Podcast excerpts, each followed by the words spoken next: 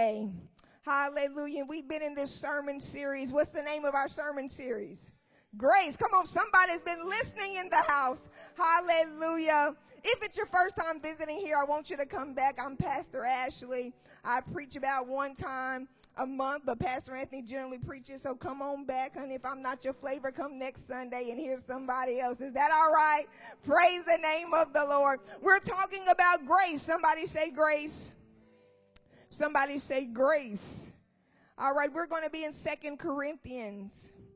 Going to be in the 12th chapter. And we're going to be in verses 8 and 9. We're going to start there as our key scripture, but we're going to go through the word today if that's all right. Second Corinthians 12, 8 and 9. And I know we've had some technical difficulties, and they told me this morning that we may not have the screens. And I said, That's all right, honey. We've got so sophisticated. Hallelujah. I remember a day where you didn't know the words. You just had to catch on with what they were saying. Listen, they repeated it about 30 times till you got it. All right. And you had to bring a paper Bible and you had to turn those pages. And so we're going to be some old school saints today. Is that all right? They don't get it on there. We got it. Hallelujah. So we're going to Second Corinthians 12, 8 and 9. And it says this, the New Living Translation says it this way. It says three different times. How many times? Three different times I begged the Lord to take it away. Each time he said, My grace is all you need. My power works best in weakness. So now, this is Paul speaking. He says, So now I am glad to boast about my weaknesses so that the power of Christ can work through me. The word of the Lord is already blessed. We've been in this sermon series this month about the grace of God. We're talking about his grace. What is that? Pastor preached so well last Sunday. He said it's his unmerited favor. It's also his sustaining power. It's his ability to keep you if you want to be kept. Come on, that's what the old saints used to say. And so as we read in this text, we're reading the words of Paul who says, I begged him three different times. Not just once, not just twice, but I begged God three different times saying, Lord, take this thorn away from me. But each time he said, the Lord replied that my grace is all you need. The King James says, My grace is what? Sufficient. My power works best in weakness. And so, as we are talking about the grace of God this month, today I want to talk from the subject grace for the meantime. Somebody say, Grace for the meantime. Now, we all have had, we all are having, or we all will have a meantime. What is the meantime? It's that time in between when you prayed that prayer and you're waiting on the answer. Come on, it's the time between the problem and the solution. It's the time between that tribulation until you get to relief. Say, we've all had a meantime. And so all of us need to understand that there is a grace for the meantime. What do you do in the meantime? If we look at our key scripture today and what, what Paul is saying to the church of Corinth, that I asked three times. And he told me each time that my grace is sufficient. So the first thing that we have to understand in the meantime is we have to realize that his grace is all we need. Come on, somebody say his grace is all I need. Paul wanted the thorn to be removed from his flesh. But God said, My grace is sufficient. Not only that, but Paul said he heard him say that his power, God's power, works best when? In our weakness. Somebody needs to hear that today and receive that because I know we hear all the time you just need to be strong. Come on. You just need to get it together. All right. But he's not looking for you to be anything. right? He's not looking for you to do anything. All he wants you to understand is that my grace is sufficient. My grace is all you need. His grace is what? His grace is sustaining power. That's an important revelation of truth because his grace, what he's saying is, my grace is all that you need. When the prayer hasn't been answered, you still have all you need. Come on. When the sickness hasn't left your body, you still have everything that you need. When the promise is yet to be fulfilled, you still have everything that you need. Come on, the children of Israel, even in the wilderness, 40 years in the wilderness, had everything that they needed. They had food, manna from heaven. They had clothes. And the Bible says they had the same pair of shoes for 40 years and he didn't allow it to wear out. Because they had everything that they needed. But just like them, we murmur and complain. I have food, but it's ramen noodles, not a steak. Come on. I got shoes, but they old. I want some new ones. Come on. I got a roof over my head, but it ain't that house down the street. Come on. But God is saying you have everything that you need. Somebody say, I have everything that I need. Many of us are in the meantime, not because we don't have what we need, but because we don't have what we think we should have. Can we be honest today? For many of us, for some of us, God is waiting on you to use what you have, to stop complaining about where you are so that He can give you what's next. Come on. We tell our kids all the time don't ask for seconds if you haven't finished your first plate. Come on. You asking for new shoes when them shoes ain't wore out. Come on.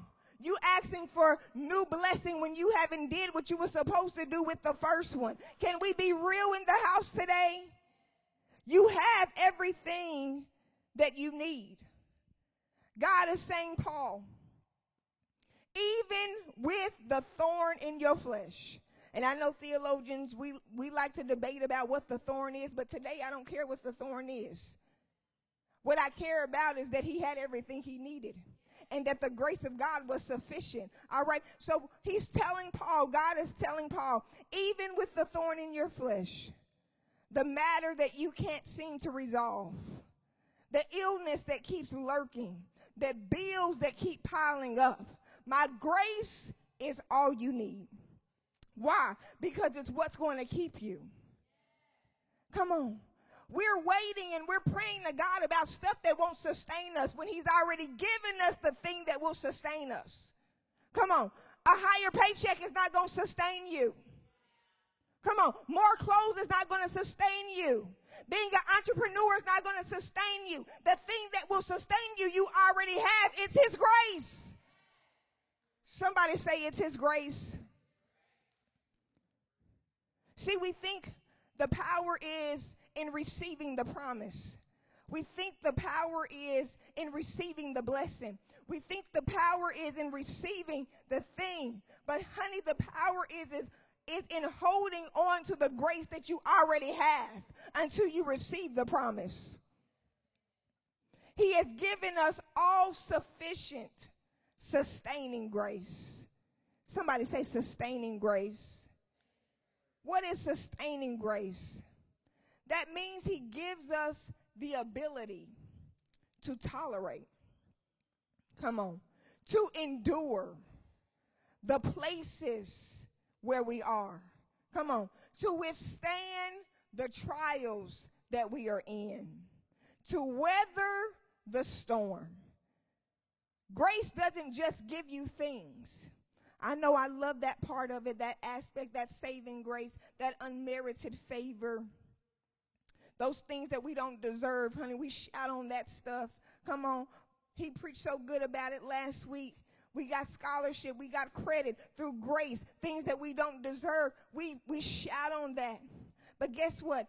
Grace doesn't just give us things, it gives you ability that you should not have. Somebody say ability. When everyone around you is losing it, you have the ability to stay sane. Come on. When everyone else around you is disheartened and losing hope because they saw on the news that a crazy person went into a Tops grocery store and start shooting innocent people. And so all across the timeline, people are saying, there is no God. How can he be sitting up there and looking at this when everybody around you is losing hope and trust? You have the ability to say, my God is still good. Come on. That's grace. That's sustaining power. Come on. When people are saying, you've been sick for 20 years, you've been in every prayer line, you still got that disease. Come on, you just need to curse God. Grace is the ability to say, He's still a healer. Come on. Grace is the ability, it's sustaining power. In Mark chapter 4, verses 35 through 40, we get a story about Jesus. Jesus, in these few verses, tells the people following him in the crowd he says, let's go across the water. Where did he say to go? Across the water to the other side. And the Bible says that some of the people begin to follow him onto the boat. And at some point, while Jesus and those that followed were on the boat, the Bible says that the winds begin to blow and the waves of the water get so strong that some of the water begins to get in the boat. And the Bible says that there was so much water in the boat that the people in the boat begin to be frightened and afraid.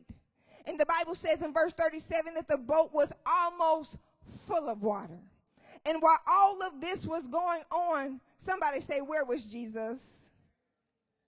While all of this was going on, it says that Jesus was inside the boat, sleeping calmly. It even gave the detail that he was resting on a pillow. Come on, he was getting some good sleep. He was getting some good sleep. Can we be honest that sometimes it feels like that? We feel like those followers that all hell is breaking loose in our life and Jesus is somewhere asleep. Come on.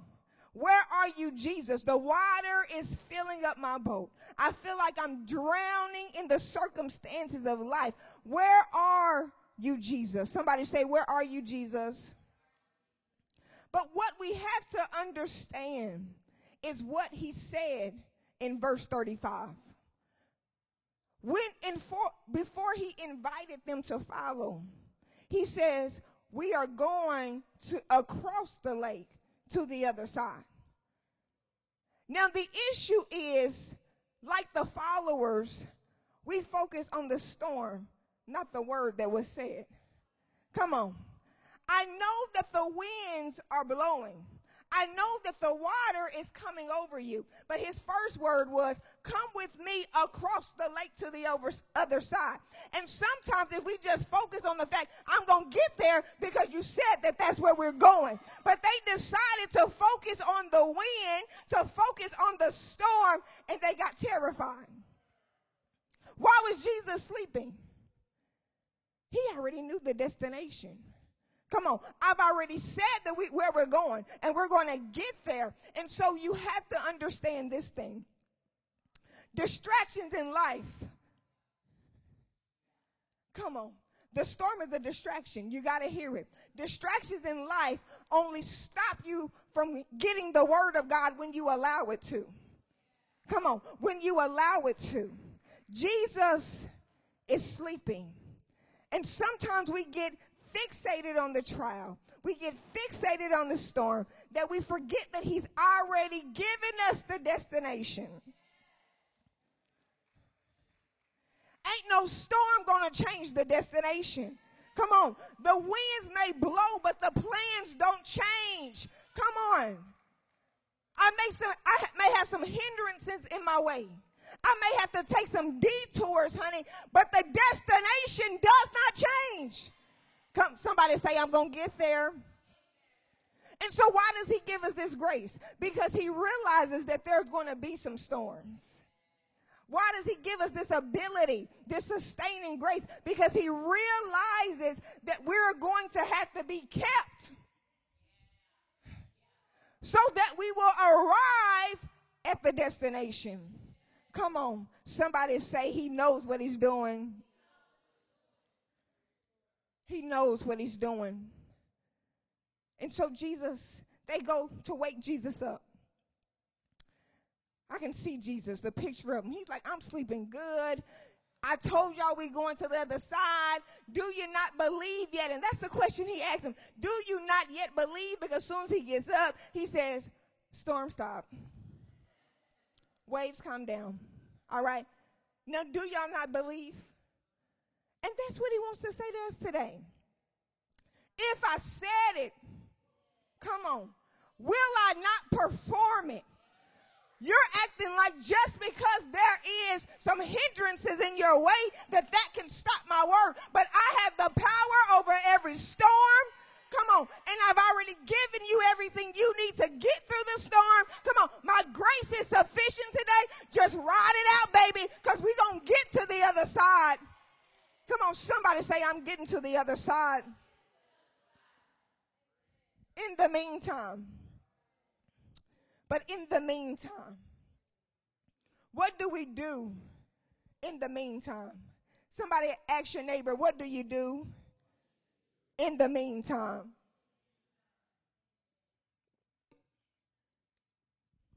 James understood that there was going to be some hard times on this journey.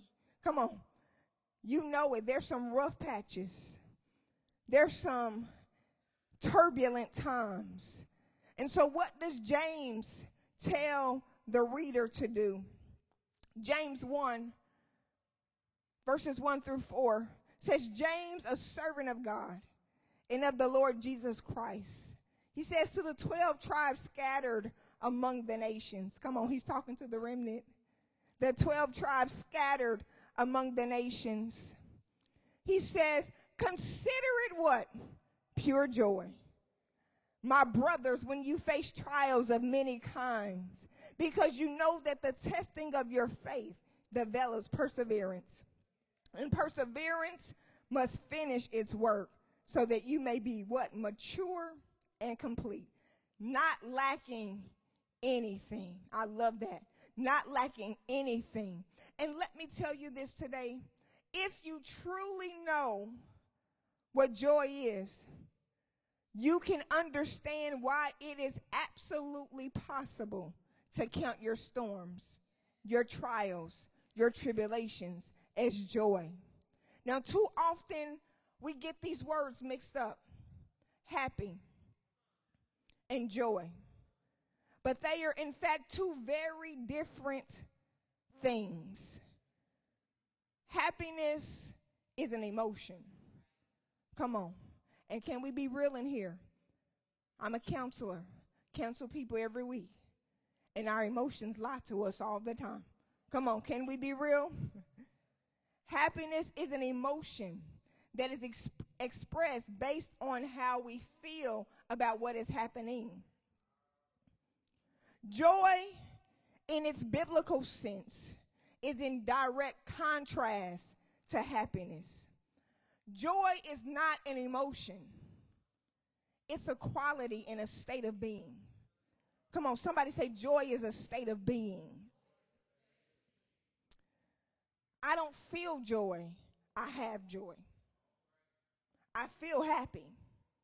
I don't feel joy, I have joy. Come on. Joy is anchored, while happiness is anchored in what's happening joy is anchored in who God is. It is an internal expression that is not predicated on external factors. Come on. So that's why when all hell is breaking loose, when the world is going crazy, we still up here praising God. Come on. The old folks used to say, This joy that I have, come on, the world didn't give it to me. Come on, because the joy that I have is not predicated on what's going on externally. It's predicated on what's internal, what's in me, who lives in me, who He is. Our circumstances do not bring us joy. They don't dictate whether we have joy. It is our relationship with God and the knowledge of who He is that brings us joy. Now, religion seeks to cancel Jesus. You know, we live in this cancel culture. Religion cancels Jesus and says, I've done everything right. I did everything I was supposed to do. And my mama still passed away. I prayed real hard and I still didn't get the job. Religion cancels Jesus. But relationship says, baby, this roof is falling off. My check was short this week. My kids acting a fool. But God, you are good. Come on, that's relationship. And joy is based on your what? Relationship. Praise the name of the Lord. Listen, married people, I can say this. We celebrated our anniversary this week. We don't make each other happy every day, but He brings me joy because I know who He is. Come on. Can we talk good in here? And so when we have an understanding of what joy is, that he remains the same, that God doesn't change. And so even in the midst of our meantime situations, we can count it all joy. We can count it all joy. James says, count it all joy. Your outside situation, your external situation may not be what it ought to be. But God never changes. The thing that's inside of you never changes. God remains the same. Come on, He's good when life isn't good. He's good when life is given up on you. He's good when you've given up on life. He's good when others leave you. He's good when you're broke. He's good when you're rich. He's good when you're sick. He's good when you're well. Somebody say, He's just good. Come on. And so we can count it all joy. We can count it all joy. What do we do in the meantime? Number one, we count it all joy. Number two, somebody say, You keep on going. Because I said before, the only way we miss the def- destination is if we stop. Come on. You got to keep on going. He told Paul, Don't stop, but keep serving me even with the thorn in your flesh. Because why? My grace is sufficient. James tells us that that thorn, that hardship, it has an assignment. Come on. Say it has an assignment. And every God assignment must complete its work. Come on. He's not the teacher that's going to let you off the hook because it took you an hour and 10 minutes to take the test and it's time for my break and I'm sick of looking at you. So you just get to get up and not finish it. But he says, I'm patient enough to wait for you because this thing has to complete its work. This assignment has to be completed, and I'm just going to wait for you to stop complaining about it. I'm going to wait for you to stop murmuring about it. I'm going to wait for you to stop just sitting down in it. When you get up, come on, and realize that you have everything you need. Come on. When you realize that that thing is working something in you, come on, then I'm going to finish the work. James says we can count it all joy because we understand the assignment. I'm not scared of this storm because he already told me that we're going to the other side. I can handle this hardship because I understand that it has a work to do. Somebody say it has a work to do. Now listen, James says that we are going to experience testings and trials. And we talked last week in our fresh start that God won't tempt you, but he will test you. Our tests and trials are working for us, not against us. He's trying to develop something in us. I don't know about you. I don't know if any of you are into photography. And I know that we have these digital cameras and all of these things, great things. So we're used to things being instant.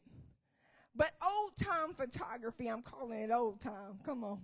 Old time photography, I'm talking about that takes film. Back in the day, we used to have to put the film in the cameras. Anybody remember that? Come on. Mama screaming, don't get your fingerprint on the film. Put it in right. Come on. We had to put film in the cameras. And what would happen is that we, when we took a picture, the image would be imprinted on the film paper due to the exposure of the light. And so we had our picture in our camera. But that film then had to be developed in the dark so that the picture that we captured would match what our eyes saw. Come on. And so God has already imprinted his plan on our life. Come on. We've already been exposed to his light. But he said, now I got to develop that thing, and it has to be developed in the dark. Come on, what's the dark? It has to be developed in some hardship. It has to be developed in some struggles. It has to be developed in some trials. It has to be developed in some tribulations. I'm just trying to get the picture out of you. Come on. Come on, somebody say, let it complete his work. The thing that he's placed inside of you, that dream, that vision, that work, that ministry, has already been exposed to his light. What he said, the provision that he's made for it, it's already there, but it has to be developed. Somebody say, Lord, develop me. I'm trying to help somebody today because you keep trying to run from this trial. You keep trying to run out of this tribulation. Come on. You, you are, you cursing this storm. But he said, I allowed it to develop something in you. Why do trials come? Why do tribulations come? James said they come to test our faith. Jesus asked his followers at the boat, Do you still not believe? Come on. You didn't saw grandma healed. He didn't made a way for you numerous times. But this thing you in, you decide to give up on. Do you still not believe? If I said we're going to the other side, baby, we're going. I didn't tell you it was going to be a smooth ride, but we're going to get there. Come on. I didn't tell you it wasn't going to be a storm raging on the ocean, but we're going to get there. Somebody say, I'm going to get there. No matter what, I'm going to get there. I'm going to get there. The trials come to develop us. My storm is working for me. What's been deposited on the inside? Come on. That seed that's been deposited on the inside can only bloom when it goes through a little bit of rain. Come on. I don't know what kind of seed y'all got, but I haven't met a seed now that didn't need some water. Come on. And I haven't met a seed yet that didn't have to be planted, planted deep in some dirt. So, honey, it's deep down. I may be deep down in this dirt of life. Come on. What do the young folks say they came through the mud? Come on. I may be deep down in the mud of life, but I understand that the storm is going to cause some things to bloom in me. Come on, somebody say, bloom in me, Jesus. Come on. It's come to develop us. Anybody like diamonds in here? Come on. Only one person like diamonds in here, a couple of people. All right, come on. Be real in the house. Come on, be real in the house. They say that diamonds are somewhat of an unsightly figure in their natural habitat. habitat. But when the pressures of life, when the fires of trials are applied, then they begin to shine. They begin to sparkle. And that's the thing that makes them desirable to the consumer. God is our consumer. The Bible says that we've been bought with a price. In our natural self, we are unsightly to God. In fact, He has to turn His back because of the ugliness of our sin condition. But when we accept Him, we accept the purification process. Come on. Some of us thought that we were going to accept this thing called salvation and we were going to be riding on a rainbow. Come on. But when we accept salvation, you are accepting his purification process. So he takes us through the fires of life. Sometimes he allows the temperature to go higher and higher. Come on. To the point that we don't think we're going to be able to make it. Am I talking to somebody? But rest assured that it has a purpose. God is saying, I need you to go through this fire. Even if I allow the temperature to be turned up, it's only because I need you to shine a little brighter. Come on. I need you to sparkle a little more. I don't know if anyone here is a true diamond connoisseur, but there are four things to consider when you buy a diamond. Come on, listen to this. If you if you haven't been engaged, you make sure that whomever is coming for you that they understand that there are four things to consider when buying a diamond and one of those things is clarity. Somebody say clarity. Now, clarity refers to the presence of impurities on or within the stone. Those diamonds with high ratings have very few impurities. They're rare and they're valuable. And I just believe that the remnant is a people who have withstood trial who have allowed the fires of those trials to burn out every impurity and so that we can receive the clarity that God is looking for. What is that clarity? To be a church body without a spot. Come on. Or a wrinkle. We're in the word. A spot or a blemish. People that will only shine in his light.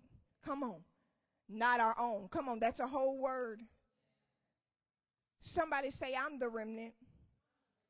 And in my study looking at diamonds, I found something very peculiar that there is a new practice that uses technology to enhance the clarity of a diamond. And many of your diamond stores have gone on record to warn people that these diamonds that have been artificially in, engineered with technology. Come on. To clear to give them clarity will not hold up as well. Come on. They will look great in normal conditions, but they have a tendency to crack and break when pressure comes. I don't know about you, but I don't want an engineered faith that only works when things are going well. I don't want an engineered praise that only occurs when my bank account is full. I don't want an engineered religion that only comes to church when things are working out for me. Come on. God is looking for a diamond that will shine when you broke. That's going to shine when you sick. Come on that's going to shine when your prayer hasn't gotten answered. He's looking for someone who is going to withstand the test and the trial and won't fall apart when the difficult times come. Are you in here today?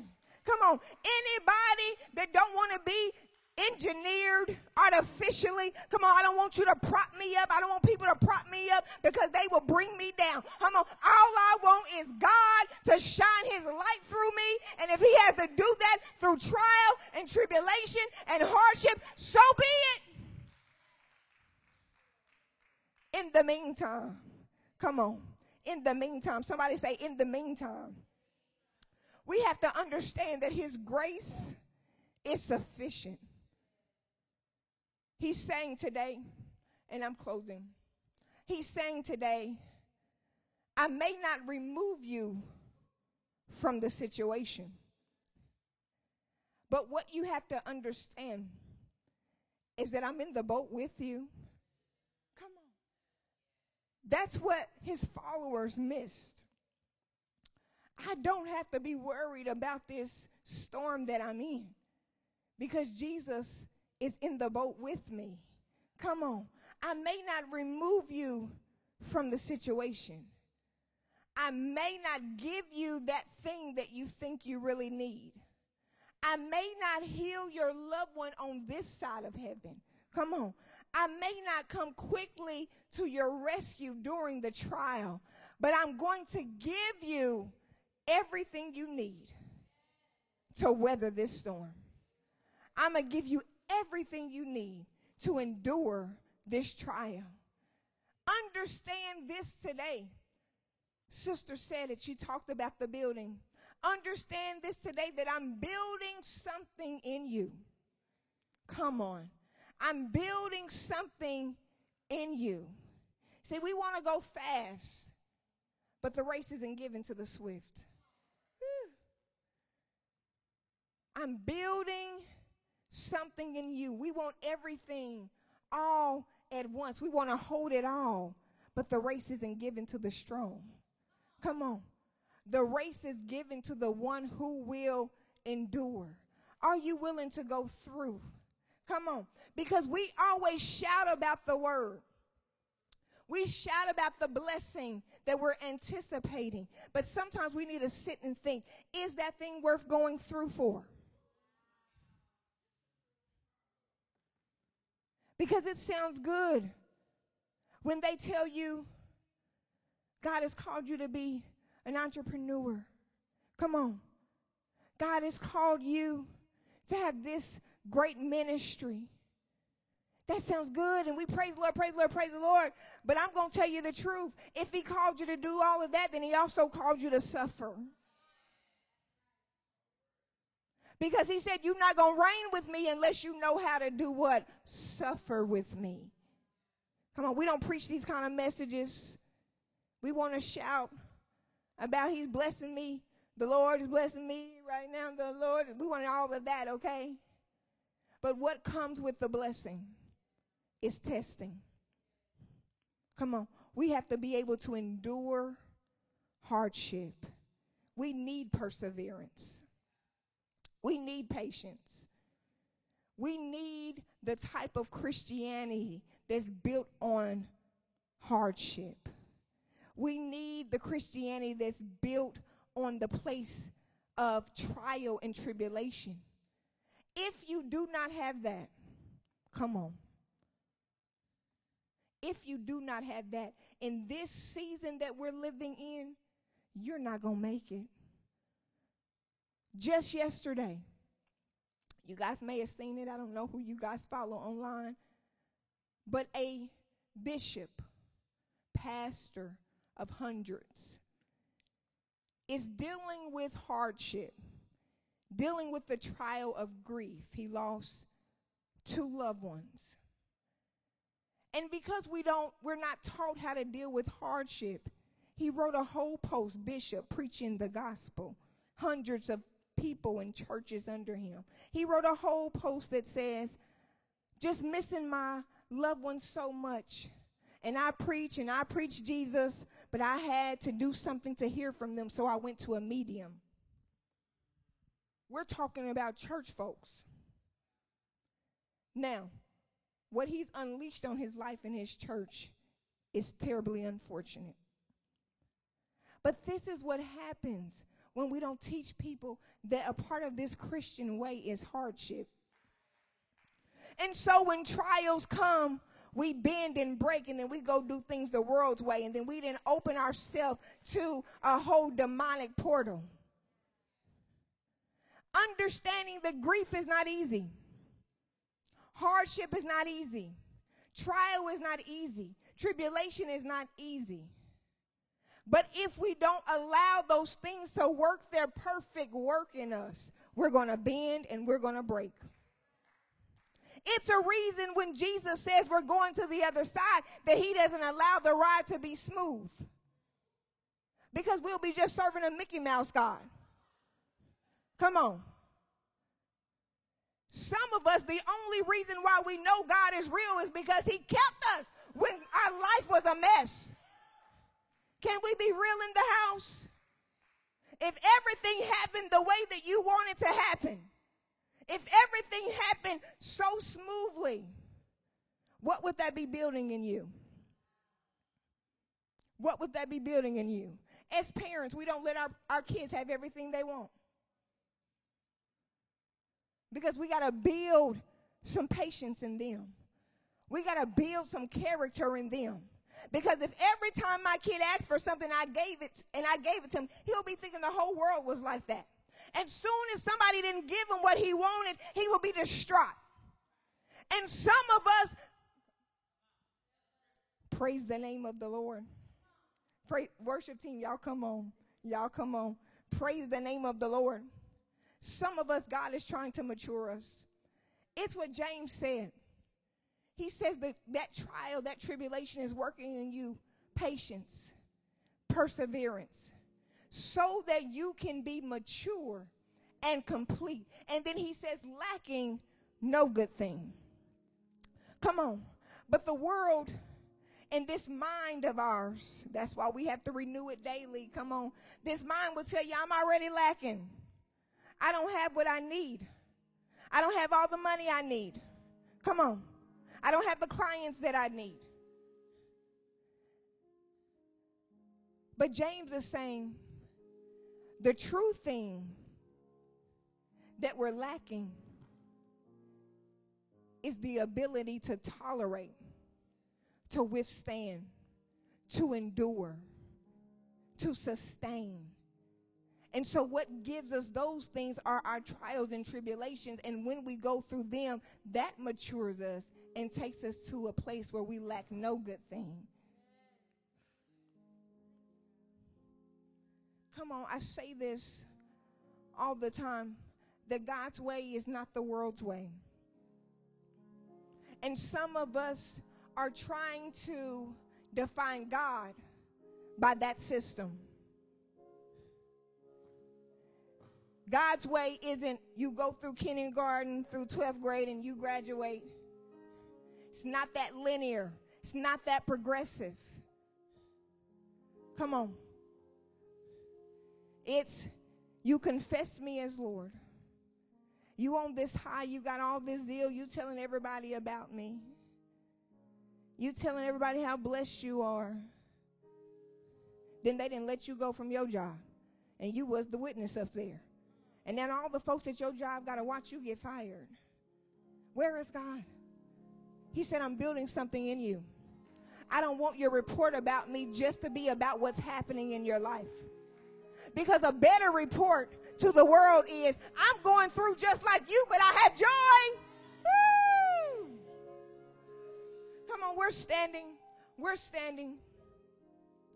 Praise the name of the Lord. One day the Lord is going to give me a shouting message, an exciting message. Praise the name of the Lord. But the main thing I always want to do is tell the truth. I don't want the remnant church to be a place that say, I went to church every Sunday. I heard the word. But soon as I was tested, I broke because all I heard every Sunday was things that was going to make me happy. Come on. We've had too much of that. I believe it's our season. I believe we're going to be blessed. I believe that He's given us life abundantly. All of those things are true. But in all of those things, there's still a meantime. There's still a meantime. And His grace is sufficient for every meantime. I'm going to open this altar today if you're not saved. Certainly, that's the first thing I want you to do is to accept His saving grace. The grace that says, because of sin, you deserve hell, but I'm going to give you heaven instead because I've paid the price. And you can receive that today. If you are in need of healing, the altar is open for you.